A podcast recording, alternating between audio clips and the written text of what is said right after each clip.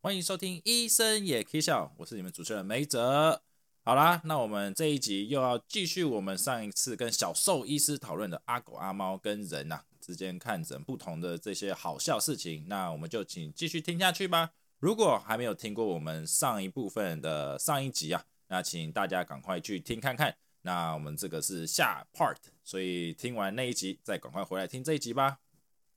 这段时间啊，我觉得就是人其实真的会因为人就是社交动物，就是群居的动物，然后因为这段时间大家要隔离嘛，然后大家又不敢出门，我就遇到就是主人就是每个月就买一只猫，因为就可能真的太无聊在家里就很想要你知道有人陪，然后就去看看猫，然后看了就带一只回家，看了就带一只回家，每个月就这样带一只，总共也带了4只回家。其实这种就是领养啊，或者是去买猫买小狗的啊，其实在这几个月真的蛮多的，就是人类真的是很怕寂寞的动物，真的。对啊，但这样这个是网购吗？是 PC Home 还是说有在卖狗卖猫？怎么感觉好像很容易去的每一你说好像也都是因为其实台湾目前像之前就算是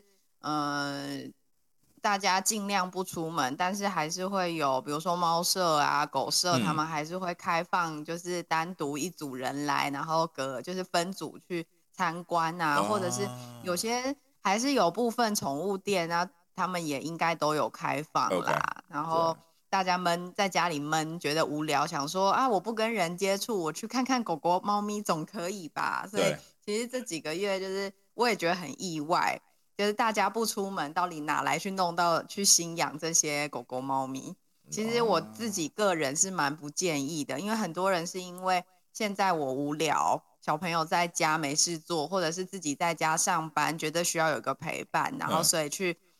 领养啊，或者是去购买就是狗狗猫咪陪自己。但是其实过了这段时间又要开始回去上班，然后小朋友又开始回学校上课，然后就突然狗狗猫咪的就是跟人类接触啊互动整个大幅下降，然后他们就又开始出现问题。Okay。 像我最近遇到了一个是小朋友因为其实也快开学了吧，然后小朋友要回去上班，然后爸爸妈妈也要回去小朋友回去上课，爸爸妈妈要回去上班，然后我就是要请他们喂药，他们就直接跟我说没有办法我们之后要上班，小朋友要上课，没有人可以照顾他然后我就会觉得说哇，那你之前在疫情期间去养他们，就是想要他们陪，然后疫情过了，你们人类要回正常的生活，然后就就是不管他们了嘛？我觉得这样真的是不行啦。真的，当然啦，我在这里还是要就是来提倡，你应该也就是你我都提倡，就是那种领养代替购买，千万不要买猫狗，因为我觉得这个，你 know， 很多很可爱也很好的动物都在这些收留地方。那我如果有机会，我都会提倡说请去 shelter 看看。但是就像你讲，每次像我本人，如果我现在有养一只狗，我每次不会去 shelter， 因为我每次去那种收留中心一去，我就说好想要它怎么那么可怜？就是你知道，就是当然你要在养狗养猫之前，一定要审慎的评估你的状态跟你的家人，就是跟你一起住的人有没有办法长时间的给他们需要的关怀跟一些照顾，不要说像你讲的，在冲动 ，yes， 就是在这种疫情期间说来哇，这礼拜好无聊，来我们来去 shelter 啊，你去 shelter， 你也你冲动的领养了一只，但是下礼拜你要回归上班的时候，你就说我真的没有这么多时间，或者说没有东西，我没有那个金钱或资源去照顾它，这种就是我讲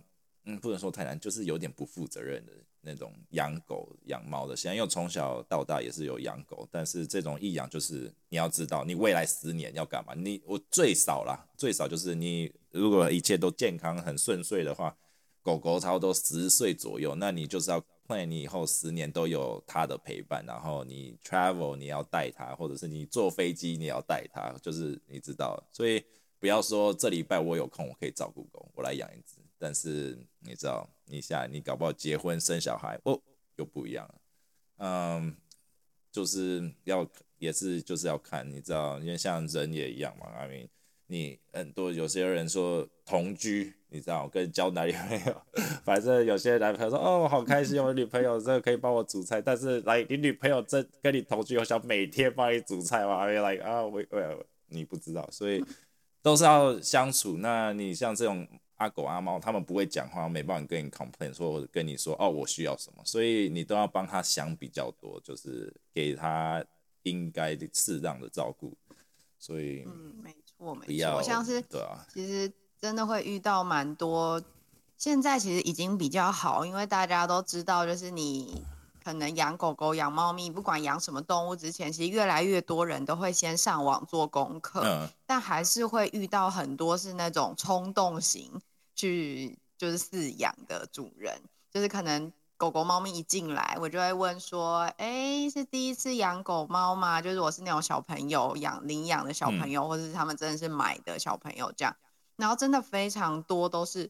就是跟我说对啊第一次养，然后我就说那你有没有先去做一下功课，其实我都问的蛮直接的，然后很多真的就是会说要做什么功课，或者说没有我说那你知不知道他们有就是这个年纪的传染病啊，或者是有没有知道要打什么疫苗做什么预防啊，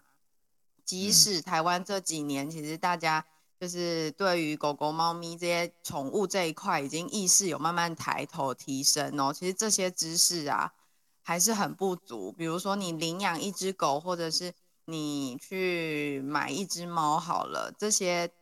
些知识的来源啊都非常的不充分，就是给你这只动物的人并不一定会给你完整的知识，然后很多人就只是觉得我就喂它吃饭就好啦，就这样子对啊这种其实他们都不会有一辈子的那种概念，其实是非常可怕，因为接下来你要做的事情，你养了一条生命，虽然他们不用像小朋友一样要学费要补习费什么的，可是他们一样要吃饭，一样会生病，然后未来的照顾其实都有很多东西要学，当你没有做功课的情况下又没有去寻求帮助，那接下来的他这只狗这只猫的狗生猫生都有可能会对不忍卒睹这样。既然你提到这个问题，我是觉得说这种生命教育从小就一定要开始落实的，这种跟就是开始培训小朋友对这种生命的尊重跟认知，还有一些其他对社会周遭的动物 even 植物的关怀，你知道吗？所以我如果像有台湾有时候我们都会在看一些国外说欧美的生命教育做得很好，或者是哪里的国家对这些动物的照顾非常完善，这种野生动物啊不一定要怎么家里养，但你有没有像以台湾现在的资源跟现在的状况，你有没有什么建议，或者是说哪里有很好资源给这些还没养过狗也没养过猫咪的小朋友家庭，哪里可以是第一步可以去寻求说养猫咪狗狗会需要什么，哪里可以去学习，或者是可以去了解的？我觉得现在包含应该像台北啊、台中、高雄，他们的就是政府的动物之家那些地方，他们都有提供实习，还有提供就是志工的机会，然后你都可以就是我觉得想要饲养猫咪或狗狗的人都可以先去那个地方，先去算是见习，不一定真的你要去当志工，可是至少先去那个环境去看一下，就是你实际接触了这只动物，你就知道你需要面对是一个完整的生命。这只动物它会叫，它会饿，它会屎尿，就是任何你可能会生病，你可能会一辈子会遇到的事情都可以在那个地方去看到。然后如果你当了志工，你同时会认识到要怎么照顾它们。那照顾它们之外，它可能会需要做的一辈子，可能比如说你会需要帮它们打疫苗，会需要帮他们做跳蚤、蜱虱的预防，会需要去每天可能摸摸他们全身，摸摸耳朵，摸摸眼睛，要怎么摸他们知道是不是有哪里不对劲，这些其实都是要学习，然后你才会知道。然后当你做完这些，你可能去体验了至少个3、4次之后，你比较能够认识这个生命，再去饲养，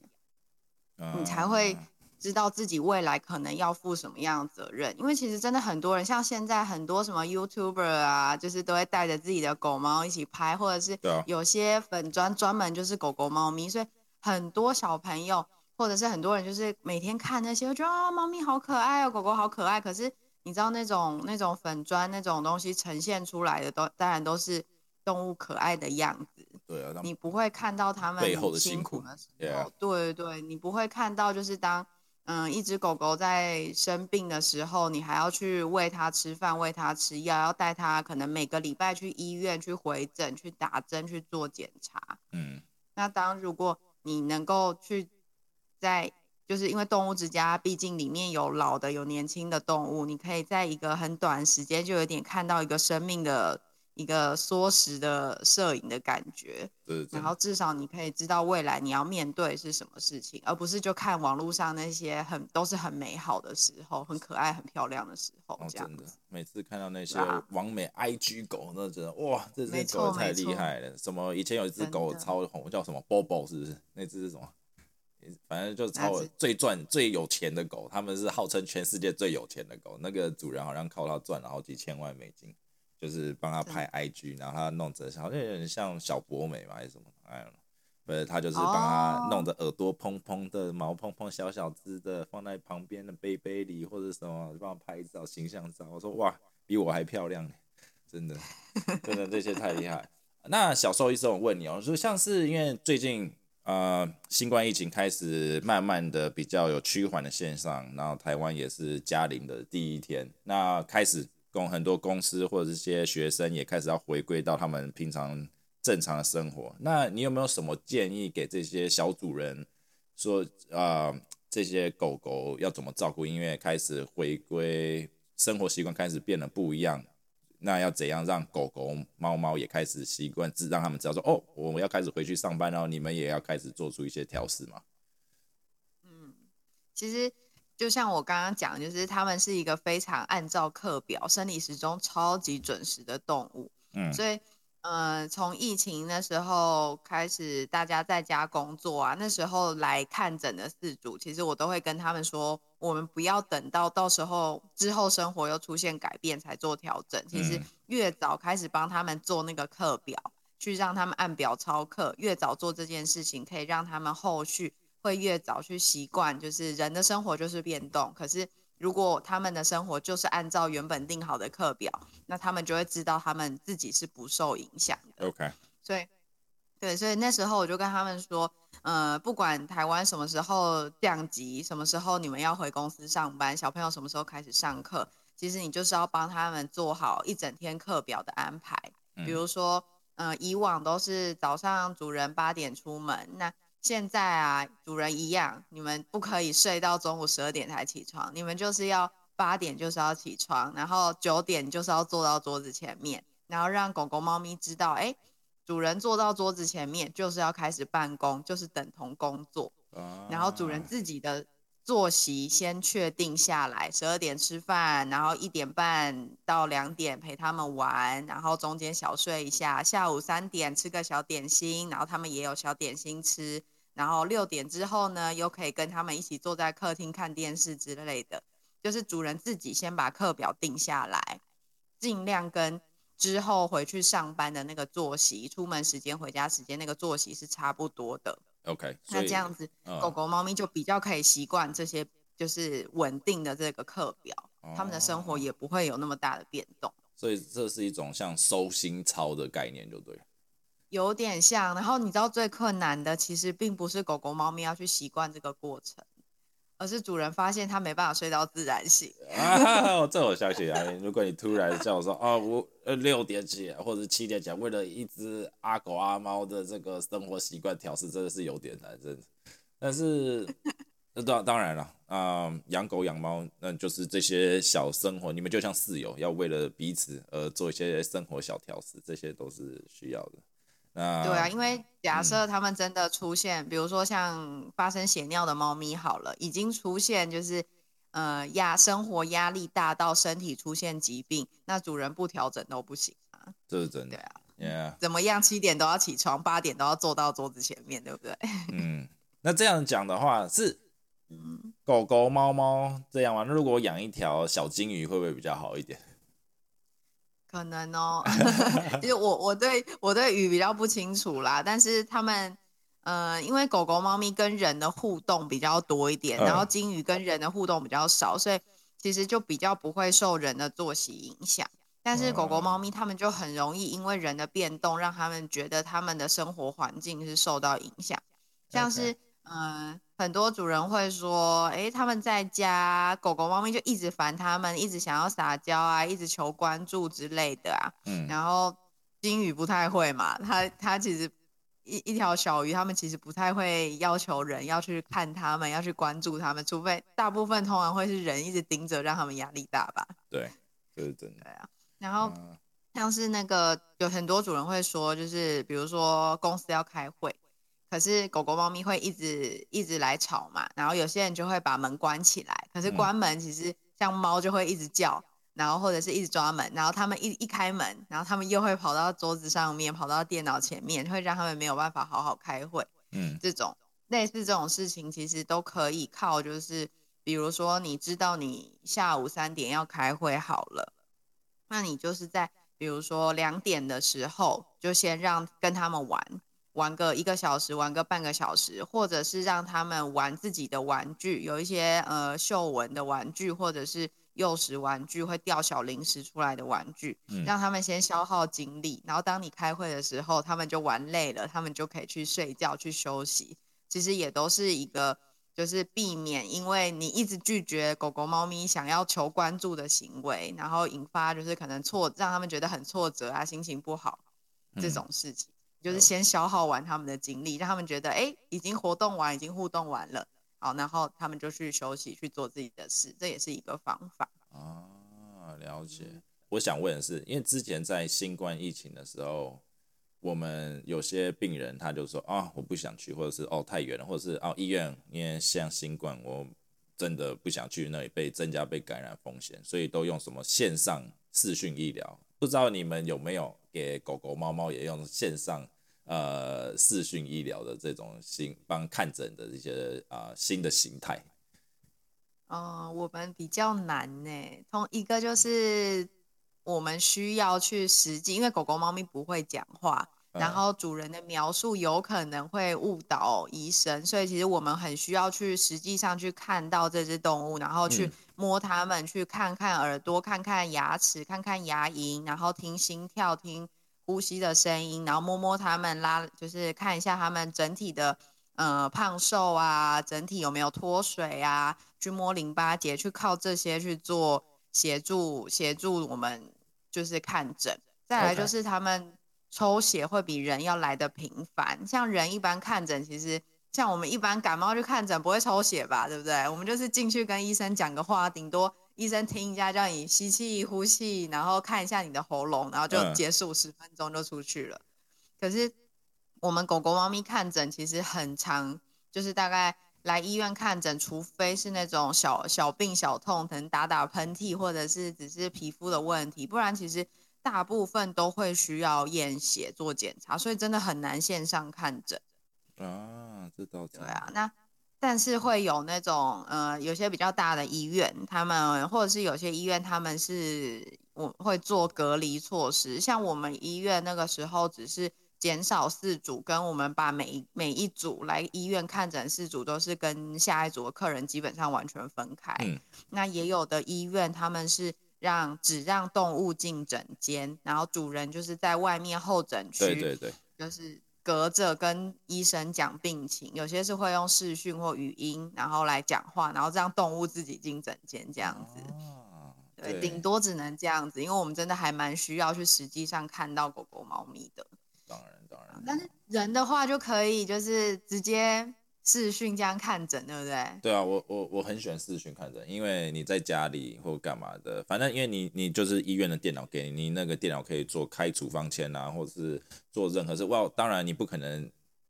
我们有一套自己的办法，说可能说请病人说，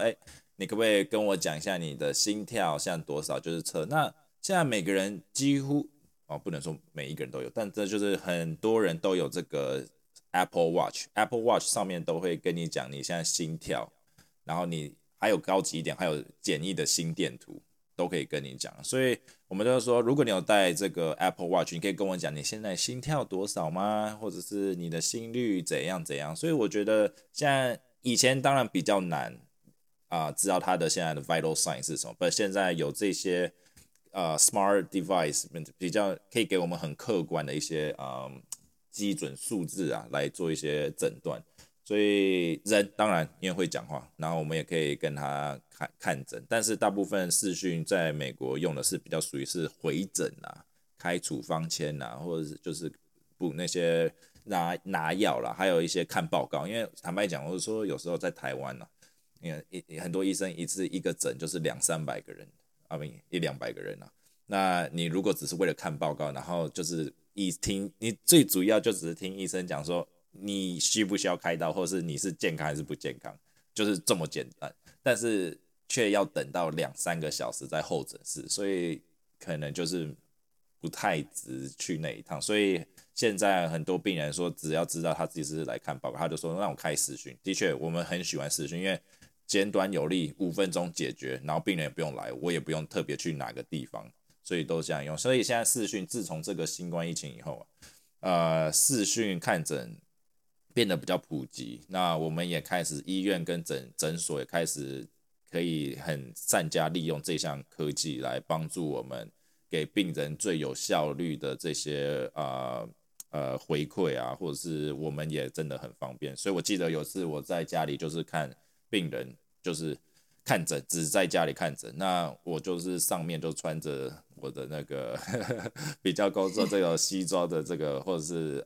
正式的服，那下面就穿着我的运动短裤。那有时候我忘记我要去喝水，我就站起来就走出去，然后我走出去拿水的时候才忘记说啊，视讯开着，我的那个运动裤全都被看光，这超像一个小变态的，穿着一个小短裤，然后上面穿一个正式的，不知道干嘛。但对啦，视讯我觉得看诊对人啊，以人来讲是非常方便也有效率的，因为你平常你看诊，就像你刚刚讲的，病人进来了出去了，你就要帮那个诊间消毒一下，确保他没有留什么奇怪的细菌病毒在里面，所以这个就把你的时间拉长了，每个病人与病人之间。但是现在视讯你一天可以看20个，或者一天看10个，那你有诊间你可能加上一大堆有的没，你可能一天只能看5个，就是一半的效率。所以视讯这种科技啊，这种东西越来越方便了，所以我也蛮喜欢的。所以这就是为什么我来问说阿狗阿猫小朋友有没有办法用这个。但就像你讲，他们不会讲话，哇，如果不会讲话，那真的就是要看到本人去来帮他做一些诊断比较那个。没错没错，而且就是我们很多讯息其实都要问主人，那就有遇过那种主人啊，就是爸爸妈妈跟女儿，然后我问一个问题可以听到3个不同的答案，我都不知道我要问谁，我可能要去找宠物沟通去问那只狗就是它实际的状况这样。没有像这个跟人一样，我最怕是那种哇，有些他们带他们爸爸妈妈就阿公阿嬷进来诊间，然后有时候就说哦就阿公阿嬷，但没有，你就会发现门一直打开，后面就1个2个3个家属一走进来阿公阿嬷永远不会是讲话的那个，永远都是后面的那些女儿啊，或者是儿子啊，就是他的家属。那就像你讲的，你问一个问题，然后说啊阿嬷啊，你一天吃几次药？那有一个人就说哦，我都有帮他给药啦，所以1天3次都有照吃。然后有他说哪有，那是那哪几天他就药就是换药就没吃。然后 Oh my god， 所以到底有没有吃？所以我。哎呀，当然有家属的陪伴，当然固然是好，因为你越多的不同的 feedback， 当然能比较给你完善的诊断。但有时候太多啊，会造成你的诊断会有点开始出现一些很奇怪的一些错误方向，你知道吗？所以会吵起来，家属也会吵起来，这样真的。所以我觉得最好这些意见的统整，请在诊间外面先统整好，说哦要说什么，然后再进来。我觉得这样比较能加速，要不然我觉得有时候病人很无奈，就坐在那里等他们讲完话，我也在那里等。我说哦好，所以是谁要看诊？我记得还有一次有个病人超好笑，他就讲完他带他妈妈来，他就说宝宝说哦妈妈讲膝盖痛啊，老人最常见就是一些退化性关节炎，然后一些就是软骨问题，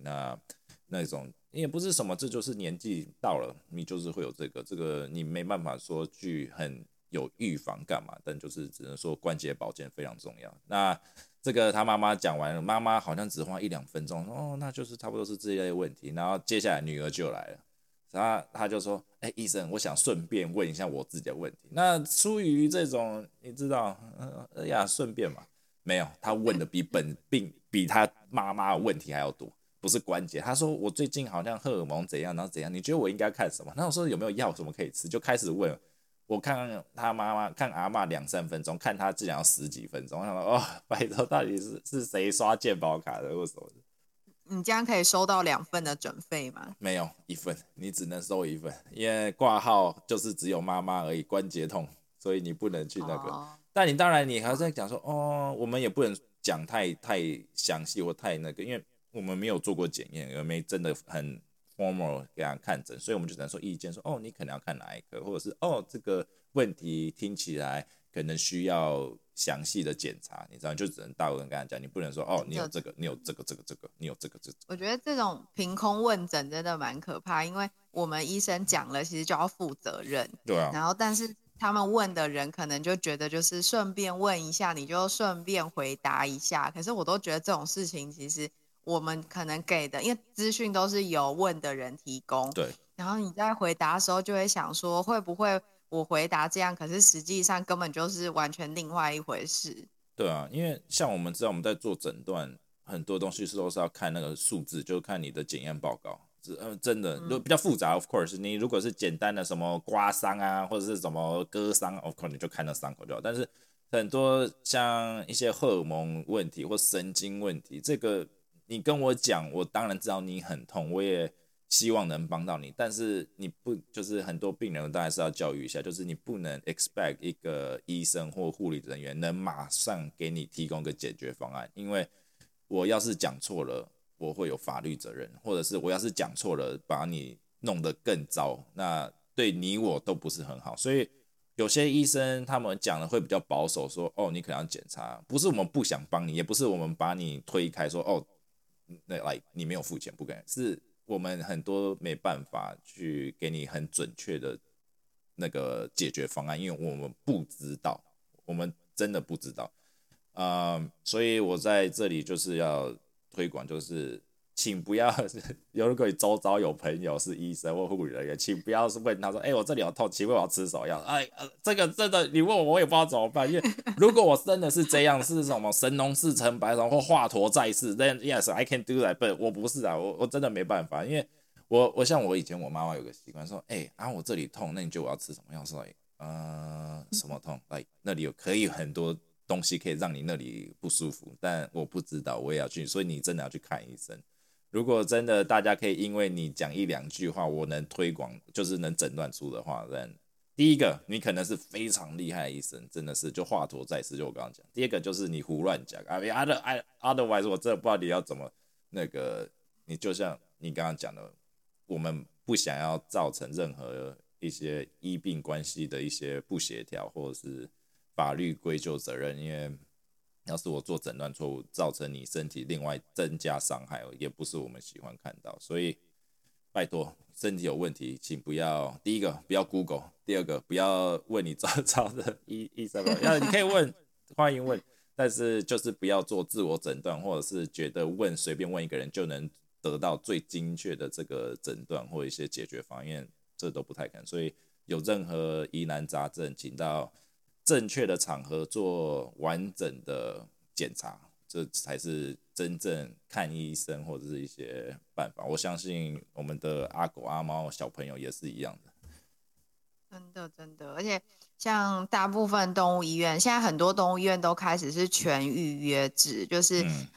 要先打电话进来柜台预约这样，那就会遇到很多是打电话进来，然后就说，比如说我的狗看起来不太舒服呢，那这样它要做什么检查，它大概会花多少钱？我就想说我不太舒服是怎样不舒服，我完全就是听不出来，然后就要我凭空生多少钱这样。对啊，其实就是很容易会有这种状况。像我其实之前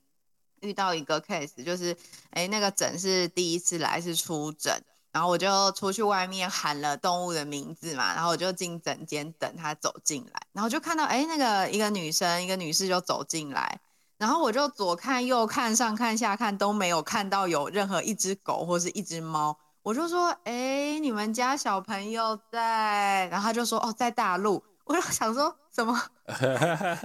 那我是要看谁，他就说我只是要来咨询一下，我这边有把他的资料检查资料全部带过来，然后他就把他一叠资料就是拿到我前面哦，就是他都就是可能有对面有人传过来，然后他就把他全部印下来，就是一个本子里面都是他的资料，然后有 X 光有超音波有血液检查，然后问题是那一只它是一只猫，那只猫现在是活是死，它到底是活蹦乱跳还是它已经是倒着的，我完全不知道，然后连那只猫长什么样子我都不知道，我就跟他妈妈说，就是你这样我其实什么没有办法帮你什么，就是我有这些资料，就是好看起来很齐全，但是实际这只猫到底是什么状态我都不知道，我其实真的很难做接下来要做的事情。对啊，这个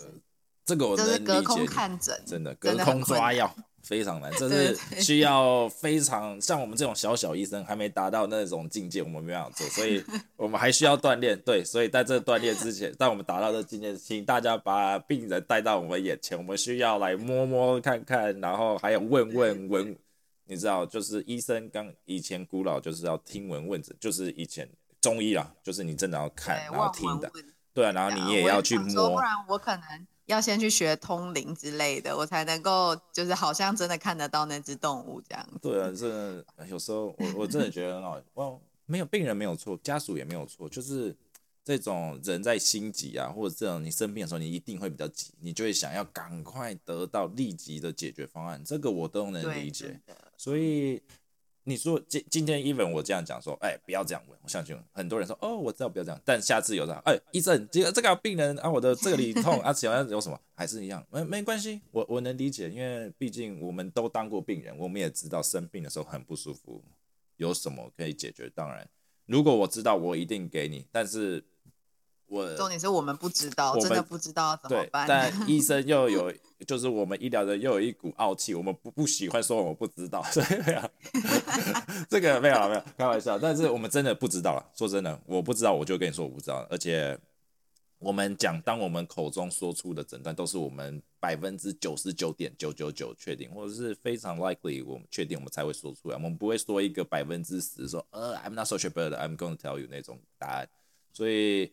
为了增加我们的这个诊断的这个正确性，所以请大家你知道能谅解我们一下，我们有时候没办法给你很立即的这个解决方案，没办法给很精确的解决方式，或是很精确这就是什么病，真的没有看到实际的状况，没有办法全面考量之前，其实要做这个确诊啊什么的，其实是我们觉得很不安心啦，就是我自己是没有办法就是不看到动物啊，然后光凭资料就去建议做什么样的事情。对啊，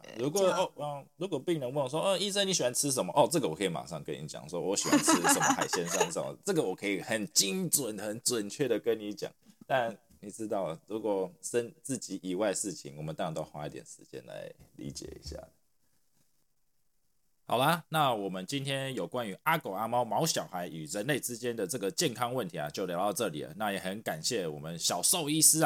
啊，来到我们节目跟我们一起分享他在临床上面这个兽医临床上面所看到的所见所闻跟一些小 paper 小知识跟各位饲主啊。那如果当然大家对这个阿狗阿猫的小常识啊有兴趣，请到我们小兽医师频道去 subscribe 按赞跟 like。那他那里有很多有趣的一些小故事可以跟大家分享。那到最后啊，不只要推广别人节目，也要我们自己的节目也要推广一下。就是如果你们大家有一些兴趣啊，想要聊聊其他的，或有想要更进一步了解的，不管是人的、动物的，我们现在都在收集，都有了。那下次搞不好如果有人推，搞不好外星人的，我们都可以聊了。那在这里跟大家说声谢谢，那有听完我们这两个 parts 的节目，当然如果大家喜欢我们医生也K笑的节目，请不要忘记 subscribe 按赞跟分享给你们周遭朋友们。那我们今天节目就到这里咯，好，谢谢，拜拜。